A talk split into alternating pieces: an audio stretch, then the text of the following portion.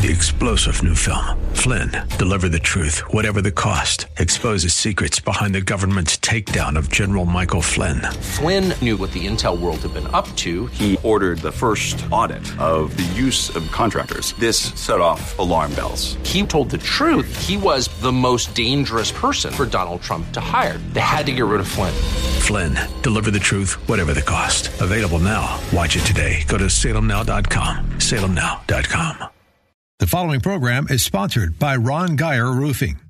The Bible describes events that will mark the last days or end times. 2 Timothy 3:1 says, "This know also that in the last days perilous times shall come." Matthew 24:44 tells us, "Therefore you must be ready, for the Son of Man is coming at an hour when you do not expect him." Bible teacher Ron Geyer leads us through scripture that will help us to remain strong in the Lord. End Time Insights with Bible teacher Ron Geyer starts now.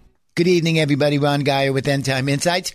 Welcome back. We're talking about the Word of God, my favorite topic in the entire planet. Uh, this is number nine. Number nine. So, uh, you know, there's different aspects to the Word of God. And as we go through talking about the Word of God, sometimes I'll hit on a topic and I'll make that the thought of the day. Like today, for instance, uh, another aspect of the Word of God uh, one that's missing in the church, one that the church desperately needs, is that the Word of God brings you discernment. And I've always said this that judgment is the birthplace of discernment. And because the church violates the Word of God or misunderstands the Word of God by not judging things and people, not for the sake of condemnation, but for the sake of correction, but because the world judges to condemn, the church judges to correct. But because we're such a carnally minded church, we just throw away judgment. We do away with it because the people will accuse us of condemning them. And that's not what's going on. We need to take back that ideal, the ideal of judgment. I want God to judge me. Uh, number one, I'm saved. Thank you, Jesus. So any judgment that I get from God will be for the purpose of correction.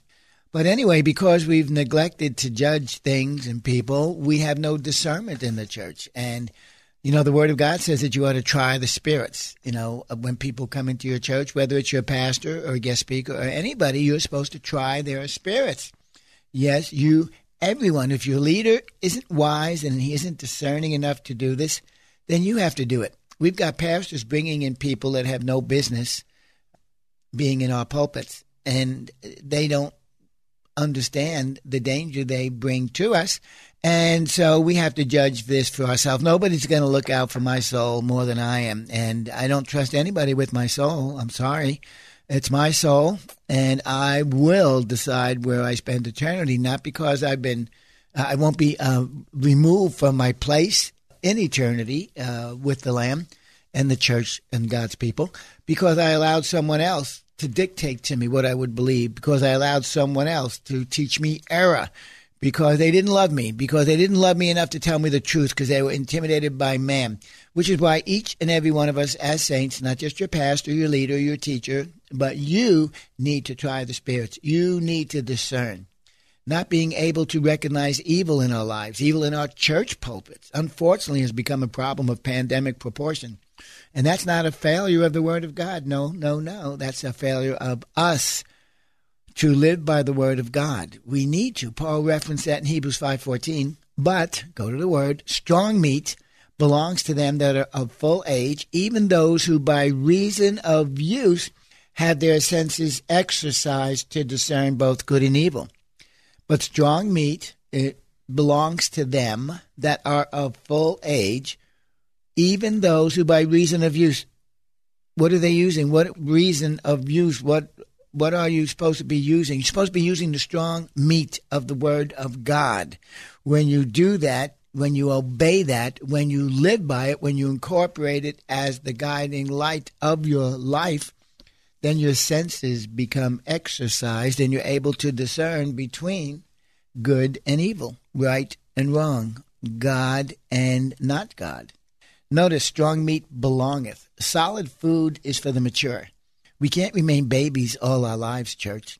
In prior verses, Paul was actually rebuking the saints for not growing, or whoever the writer of Hebrews was, Most say it's Paul. Some don't know. I'll go with the flow. It could be Paul. There are parts of it that sound like it's Paul's writing, and there are parts of it that sound like it's not Paul's writing, but the thought behind it seems to flow in the teaching mindset of Paul. In prior verses, Paul was actually rebuking the saints at the Jewish saints for not growing, for staying in their spiritual baby bottles instead of sitting down at the table with the adults and getting to work. Paul was correct. I know that because we have the same problem that they did. We have the same problem today. Most Christians are still in their cribs. How do I know that? Because I can see and I can hear the preachers that most Christians support. They're following these guys. The guy with the largest audience in America, right, isn't even a pastor. He's a motivational speaker who will use the Word of God to back up his ideas and his thoughts. Well, okay, fine. I'm not going to condemn anybody for doing that. But you don't do that from the pulpit, guys. The pulpit's holy ground. It's thus saith the Lord, not giving you my ideas, not promoting my book. You're opening up the Word of God, the Bible. They are anointed to preach the Word of God. The guy with the largest audience, he's a good guy. And most of his message are friendly and uplifting, but that's motivationally speaking. That doesn't belong in God's pulpit. You don't use the Word of God to support your doctrine. You read the Word of God to get your doctrine. You preach the Word to get your ideas and your thoughts, and you let the light from the Word of God do the illuminating. Some only use the words of Jesus himself to uh, decide proper doctrine. Yet the entire Bible is called the Word of God. Jesus himself chastised the Jews for their lack of discernment. He says, Luke twelve fifty six, You hypocrites! You can discern the face of the sky and of the earth, but how is it that you do not discern this time? He was chastising them for missing the time of their visitation. Basically, when the Bible speaks, Jesus is speaking. I was in a discussion with somebody and they couldn't understand that. They said, well, somebody posted something on Facebook and I commented that this was just an uh, no less than an opportunity to promote acceptance and promotion of homosexual lifestyles and they says, well, you can't find where Jesus spoke on the issue of homosexuality. And I said, oh, yes, you can. The Bible is the Word of God. When the Bible speaks, Jesus speaks. And you've got to understand that is the voice of God. The Bible says God speaks to us today uh, through Jesus. And Jesus is the theme throughout the entire Bible, Old Testament and New Testament. I read something the other day I didn't know the Bible says that when the prophets were speaking, it was the Spirit of Jesus in them that was speaking. I go, wow, that's so good. So when the Bible speaks, Jesus speaks. I love that very much. Here in Luke, Jesus is speaking to the lack of discernment exhibited by the Jewish leaders. And he's actually blasting them. Hypocrites, he calls them. Why? Because they couldn't discern the things in the Bible that were pointing to him being there. He was blasting their rabbis, their leaders, their teachers for not knowing the day of their visitation. Uh, Hebrews writer, whether Paul or somebody else, challenged the saints for their lack of discernment. Please understand, spiritual discernment can only be obtained from God's Word. The reading of it, the studying of it, and ultimately the obeying of it. this is so good. The most important relationship we will ever have, we will ever cultivate, is the one that we enter into with the Word of God. Remember, the Word of God is alive. The Word will always satisfy every need you will ever have. It will love you and be faithful to you. It will keep you from evil. It will guide you. It will guard you. It will govern your lives. It will always speak to you no matter how badly you mess up the Word of God. There's no relationship like it. You cannot live literally without the Word of God. We mature when we use the Word of God. When we practice the Word of God, when we begin to live our lives in harmony with God's Word, is when we begin to grow. When we begin to grow, we learn how to tell the difference between right from wrong, true from false, wrong from right, good from evil. The reason so many Christians follow false men, they don't have a relationship with the Word of God. There's no Word. It's partly on us as individuals, but it's it's mainly on our preachers for no longer teaching the Bible. There can be no substitute. If your leader isn't in so in love with the Word of God that his passion for God's Word overflows every time he gets up in that pulpit, every time he opens his mouth, you just might be in the wrong place. And it's easy to tell. Matthew twelve thirty four. O generation of vipers, how can you, being evil, I love Jesus, he's always direct. And, you know, and he doesn't fool around and he calls them now, you bunch of snakes. How can you, being evil, speak good things? For out of the abundance of the heart, the mouth speaks. As a church, we must return to the type of preaching in our pulpits where the Word of God and the presence of God is the central focus. Our leaders fail to recognize the dangers that are here today that war against God's people. It's a war against the Word that is taking souls right out from under our noses.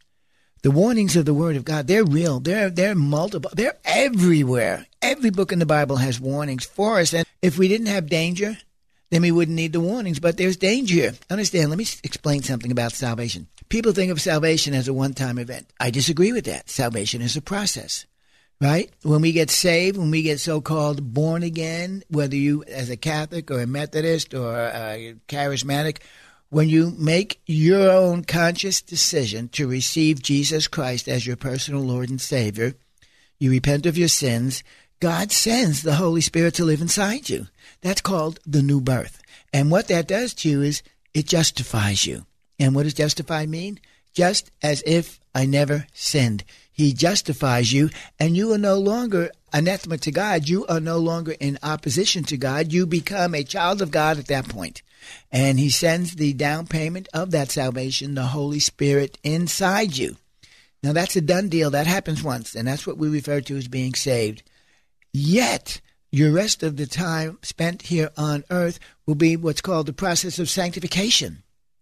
And that sanctification is you being made holy. You know, the word for saint in the Bible is hagios, H A G I O S. You know the word for holy in the Bible? Hagios. It's the same word. Saints are to be holy. Jesus says you are sanctified by the truth. When you live in the truth, you become holy. You are sanctified. You are cleansed. You are made just like Christ Jesus. That's a lifelong process. It's there in the sanctification process that you are tempted. The best way to become sanctified, the best way to become holy, to become like Christ, is the same way He did. How? Through suffering through hardships, through tribulations, through testings, through trials. And if you're going to live godly, you're going to suffer persecution. Only through hardships and suffering will one enter into the kingdom of God. At any point along this road, if we choose to draw back from God, then the salvation which we maybe perhaps had once had, which never was completed, you know, your salvation will never be completed again. Your salvation will never be completed until Christ is revealed. That's when you go from justification through the process of sanctification unto glorious. Hallelujah. Glorification. That is the the walk. That are the three phases, the three tenses, the three what's the word? The three it's on the tip of my tongue. The three aspects of your salvation. Justification, sanctification, glorification. They all must have their run, and not until the end do you truly apprehend that for which you have been apprehended for. Anyway, I said all that because I want to get back to the Word of God that the teachings, the warnings in the Bible for us are to protect us from drawing back. If any man draw back, my soul will have no pleasure in him, saith the Lord. If any man shrinks back, my soul shall have no pleasure in him, saith the Lord constant warnings that we will only receive the end of our salvation, the end of our faith, the salvation of our souls, if, if we continue, if we stay steadfast. Those are promises, but they're conditional. The warnings in the word are real because the dangers are real. As we dug into Second Thessalonians 2.10 last week, we broke it down thought by thought, phrase by phrase, as we start, searched out the word meaning in there. Remember that was the scripture that talked about it was Second Thessalonians two ten about the oh, the truth about uh, loving the truth. Thank you, Jesus. And remember, you don't love the truth. You might, but it's not what the verse is talking about. It's talking about God's truth loving you. And when you receive that, that's when you become saved. And we broke that down phrase by phrase, word by word. But when you get the Word of God, when you get that insight, when you meditate on it, when you study it, pray over it, and pray with the Word, God shows up in your life. There can be no substitute for this type of word study. God honoring dedication to Him. That's what will bring you into right relationship with God, the Word of God only. We will never be able to reach the lost if we don't study and know and preach the Word of God, the gospel. We will never be able to grow the saints if we don't teach them the Word of God. We will never come to know Jesus like we're supposed to if we don't invest time in the Word of God. And we will never reach heaven if we neglect so great a salvation. Speaking of salvation, I just mentioned that there were three aspects, three tenses, or better yet, three stages. That's the word, three stages to our salvation. So, First Peter, I'm teaching on this in Bible study this week. First Peter, uh, chapter one. I'm teaching on uh, three through nine, but here I want to go to uh, verse four and five. This inheritance that we have, guys, this inheritance is kept in heaven for you. You don't have this inheritance yet. It's kept in heaven for you. Uh, it's actually guarded in heaven. It's protected in heaven for you. You don't get it yet. Well, don't we get it when the testator dies, Jesus Christ? No. The Bible says it's kept in heaven for you. But look at this.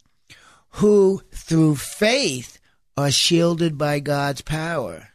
So the inheritance is kept in heaven for you, and you are protected, or you are kept, or you are shielded by the power of God unto the coming of the salvation that is ready to be revealed in the last time.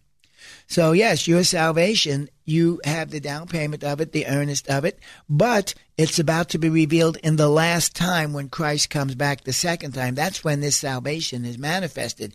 Remember, all the earth groans in anticipating, awaiting the manifestation of the sons of God. When does this take place? It takes place at the return of Christ. That's when you get your glorified body. That's when you get your inheritance. That's when you get seated. And that's where you get to work with God in the millennial reign of Christ. It's it's an amazing inheritance, and it says right here though that that inheritance, it's in heaven. Who through faith are shielded by God's power. That's an interesting phrase because what does it imply? Well, if you want to be kept by power, what is the conduit for being kept by God's power? It's your faith. You must stay in faith.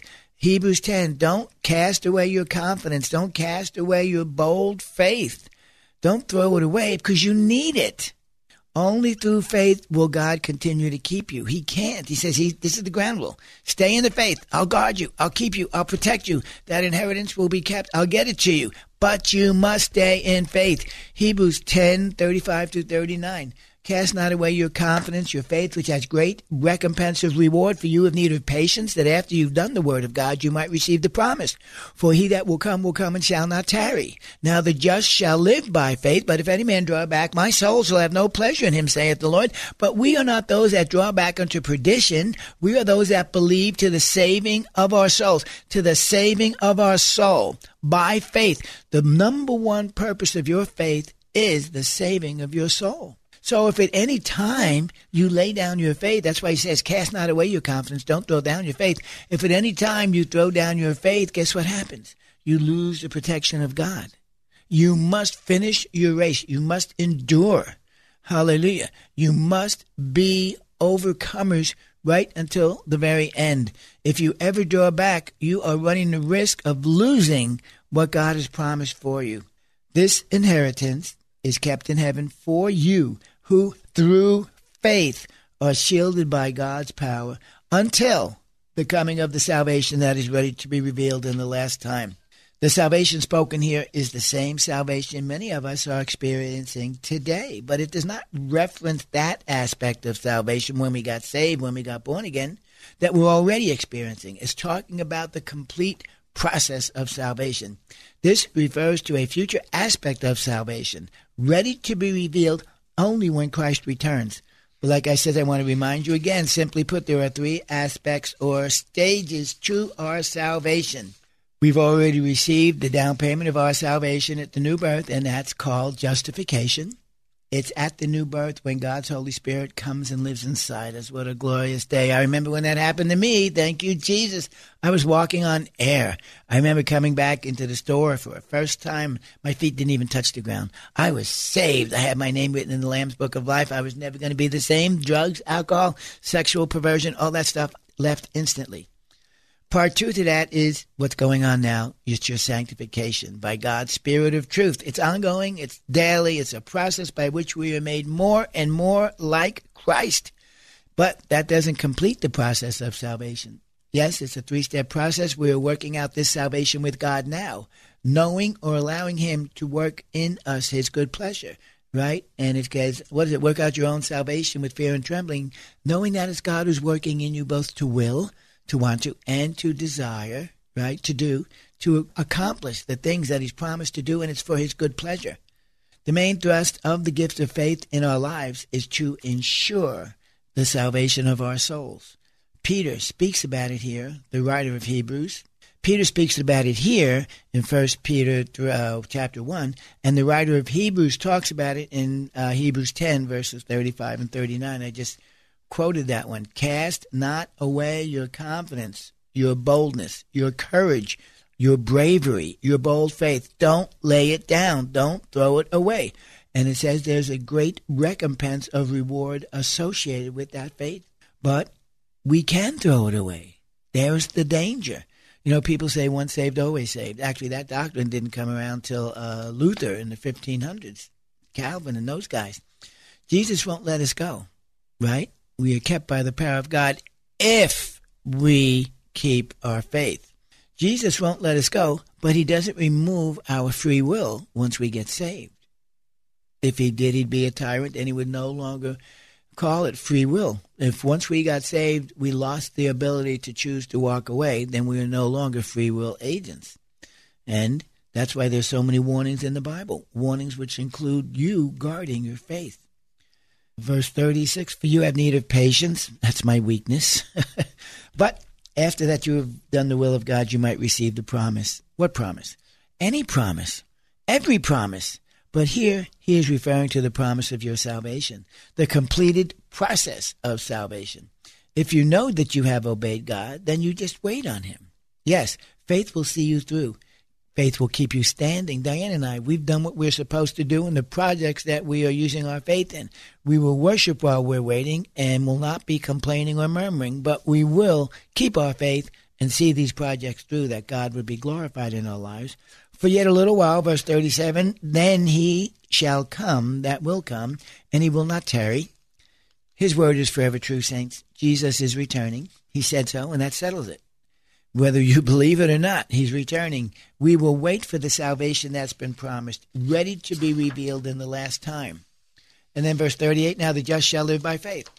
If you have been justified, you will live by faith. That's a biblical truth. Now the just shall live by faith, but if any man draw back, shrinks back, turns away in fear, my soul shall have no pleasure in him. There we go. So here it's revealed we can draw back. We can shrink back from faith in the face of the trials and the hardships that will test us, that will mold us into the image of Christ. That's the work in sanctification. Strength molded in battle.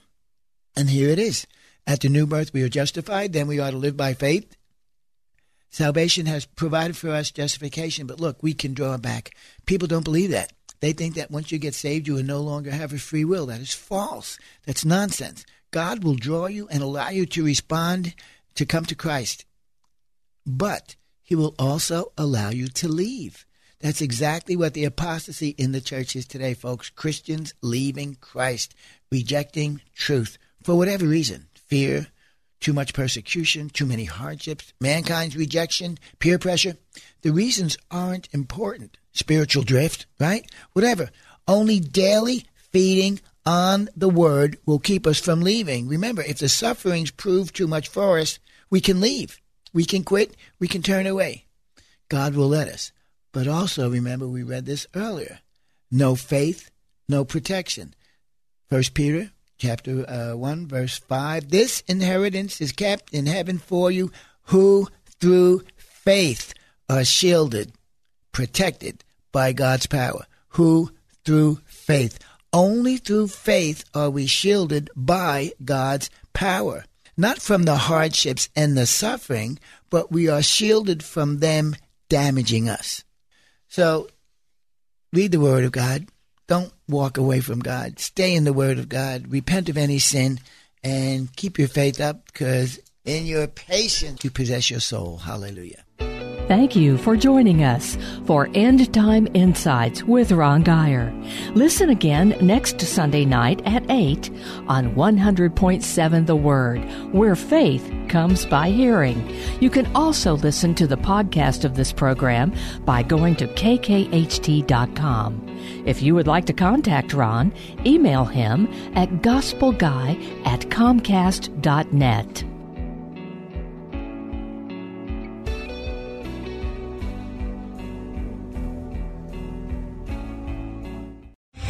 Three star general Michael J. Flynn, head of the Pentagon Intelligence Agency, knew all the government's dirty secrets. He was one of the most respected generals in the military. Flynn knew what the intel world had been up to. He understood its funding. He ordered the first audit of the use of contractors. This set off alarm bells. The explosive new documentary, Flynn, Deliver the Truth, Whatever the Cost, and covers the facts behind this scandal. Flynn told the truth. He was the most dangerous person for Donald Trump to hire. I find out the worst enemy that I'm going to face in my life is right here in America. They took my assessment and they wanted me to change it. And I was like, I'm not changing it. They had to get rid of Flynn. With in depth interviews, archival footage, and never before seen personal records of the man behind the headlines. I just felt like I was drowning. Flynn, deliver the truth, whatever the cost. Available now. Watch it today. Go to salemnow.com. Salemnow.com.